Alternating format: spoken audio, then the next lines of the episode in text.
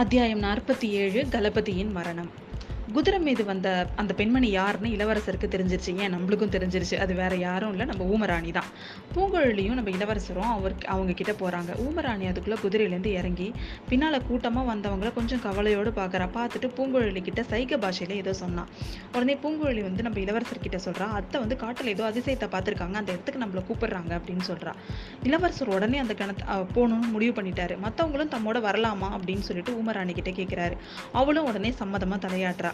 போகும்போது எல்லாருமே அவங்க வந்து ஏறி வந்த குதிரையை பற்றியே பேசிட்டு போனாங்க. அது அரபு நாட்டிலேருந்து வந்து அற்புதமான உயர்ந்த ஜாதி குதிரை. இந்த மூதாட்டிக்கு எப்படி கிடைச்சிது? சமீப காலமாக இந்த இடத்துல வந்து சைன்யம் கூட வந்து இறங்கல போர் கூட நடக்கல. அப்படி இருக்கும் பொழுது இந்த குதிரை வந்து இவங்களுக்கு எப்படி கிடைச்சிருக்க முடியும்?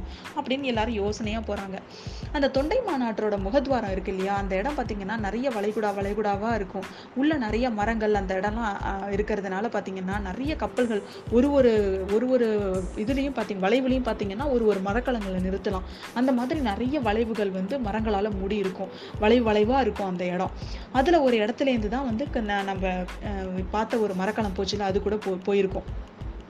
அந்த மாதிரி இன்னொரு ஒரு இடத்துக்கு வந்து இவ வந்து அந்த கப் கா- காட்டு வழியாவே ஊமராணி வந்து இவங்க எல்லாரையும் கூட்டிட்டு போறா. அவங்க அடர்ந்த காட்டுக்குள்ளே பூந்து ரொம்ப தூரம் போய்கிட்டே இருக்காங்க. போக போக இளவரசரோட ஆர்வம் ரொம்ப அதிகமாக இருக்குது ஏதோ ஒரு முக்கியமான சம்பவம் முக்கியமான ஒரு சம்பவம் நடந்திருக்கணும். இல்லைன்னா இவ்வளோ தூரம் நம்மளை வந்து இவங்க அழிச்சிட்டு போக மாட்டாங்க அப்படின்னு நினச்சிக்கிட்டே போகிறா போகிறாரு திடீர்னு அந்த சம்பவம் அவங்க கண்ணு முன்னாடி வந்து நிற்கிது அதாவது காட்டில் கொஞ்ச தூரம் இடைவெளி அதாவது ஒரு நீர்நிலை ஒன்று தெரியுது. அதாவது அந்த மாதிரி ஒரு வளைவு வளைவு ஒன்று தெரியும் வளைகுடா மாதிரி ஒரு இடம். அந்த இடத்துல பார்த்தீங்கன்னா மனிதர்கள் நிறைய பேர் இறந்து கிடக்குறாங்க.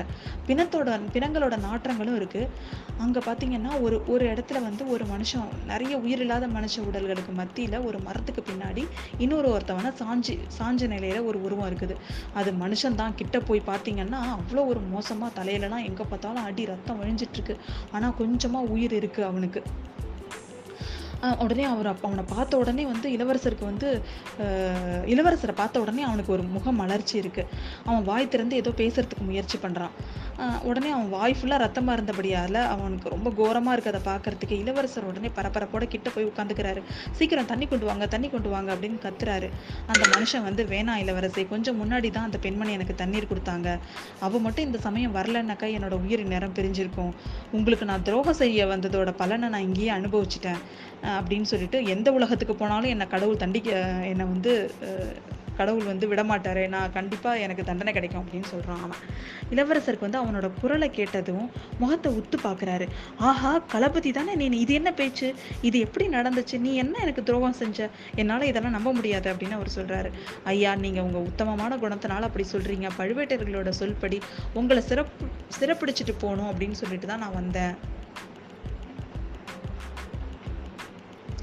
அப்படின்னு சொல்லிட்டு தன்னுடைய தன்னோட இதில் சொ- சொருகி வச்சிருந்த ஒரு ஓலையை எடுத்து நம்ம இளவரசர்கிட்ட கொடுக்குறாரு. இளவரசர் ஓலையை ஒரே கண்ணோட்டமா பார்க்கறாரு இதுல நீ துரோகம் துரோகம் என்ன செய்யற சக்கரவர்த்தியோட கட்டளை தான் நீ நிறைவேத்துற. அதை அதை தெரிஞ்சுக்கிட்டு தான் நானும் உங்களை பார்க்கறதுக்காக இங்க வேகமா வந்தேன். ஆனால் வந்து இந்த விபரீதங்கள் எப்படி நடந்துச்சுன்னு எனக்கு தெரியல. அதை பற்றி கொஞ்சம் சொல்லுங்க அப்படின்னு சொல்லி கேட்குறாரு அவர்.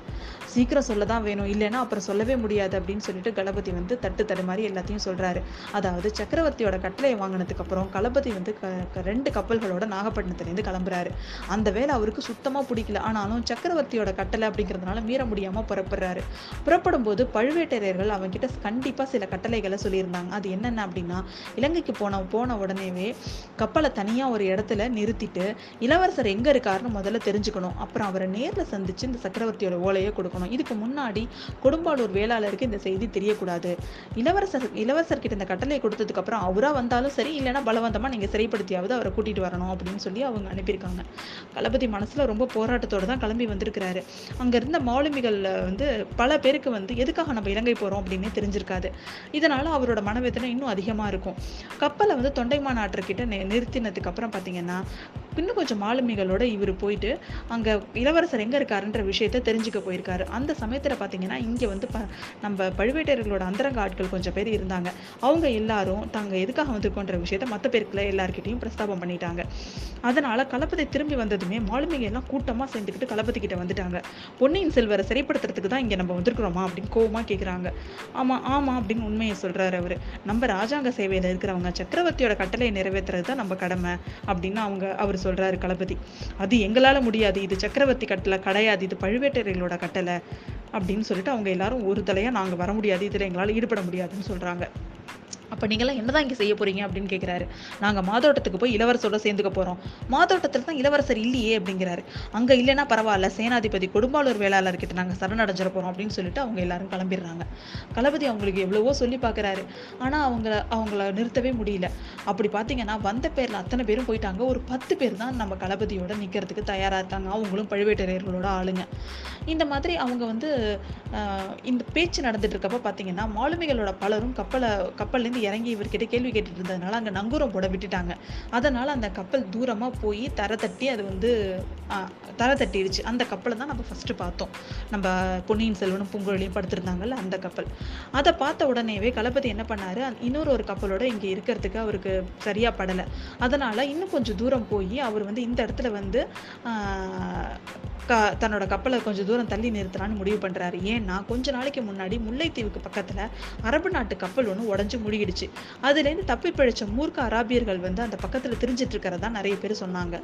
அதனால் கரை தட்டி இந்த புதைஞ்ச இந்த கப்பலுக்கு பக்கத்தில் இன்னொரு ஒரு கப்பலை நிறுத்தி வைக்கிறது அவ்வளோ நல்லது இல்லைன்னு அவருக்கு தெரியுது அவருக்கு யோசிச்சுட்டு இன்னொரு ஒரு வளைகுடா பக்கத்தில் போய் நங்கூரம் வச்சு நிறுத்துறாரு.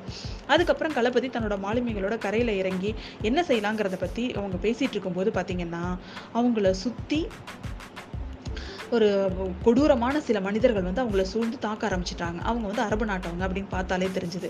தமிழ் மாலுமிகள் இந்த தாக்குதலை எதிர்பார்க்கவே இல்லை. அதோடு இல்லாமல் அவங்க சண்டைக்கு ஆயத்தமாகவும் இல்லை. கையில் கத்தி எதுவுமே இல்லை.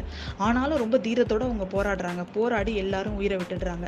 இளவரசரி நான் ஒருத்தன் மட்டும் மரண காயங்களோட ஓடி ஒளிஞ்சு உயிரை காப்பாற்றிக்கிட்டு இருந்தேன். நடந்தது என்னங்கிறத யாருக்காவது சொல்லணும் அப்படிங்கிறதுக்காக தான் இன்னைக்கு வரைக்கும் நான் உயிரை பிடிச்சிட்டு இருந்தேன் இளவரசரே. தங்களை நேரில் பார்த்து சொல்லும்படியான பாக்கியமும் எனக்கு கிடைச்சிருச்சு. உங்களுக்கு நான் துரோகம் செஞ்சதுக்கான பலனையும் நான் அனுபவிச்சிட்டேன். பொன்னியின் செல்வரே என்னை மன்னிச்சிருங்க அப்படின்னு அவன் சொல்கிறான் கடமையை நீ நீ வந்து உன்னோட கடமையை தான் செஞ்ச கலப்பத்தி. உண்மை எதற்காக நான் மன்னிக்கணும்?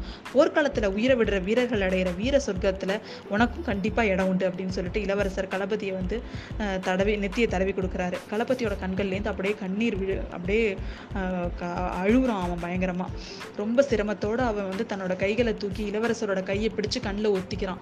இளவரசருக்கும் அப்படியே அந்த நேரத்தில் ரொம்ப கண்ணு கலங்கிடுது. கொஞ்ச நேரத்துக்குலாம் களபதியோட உயிர் அவனோட விடலை உடலை விட்டு போயிடுது. அப்புறம் என்ன நடக்குதுங்கிறத அடுத்த அத்தியாயத்தில் பார்ப்போம்.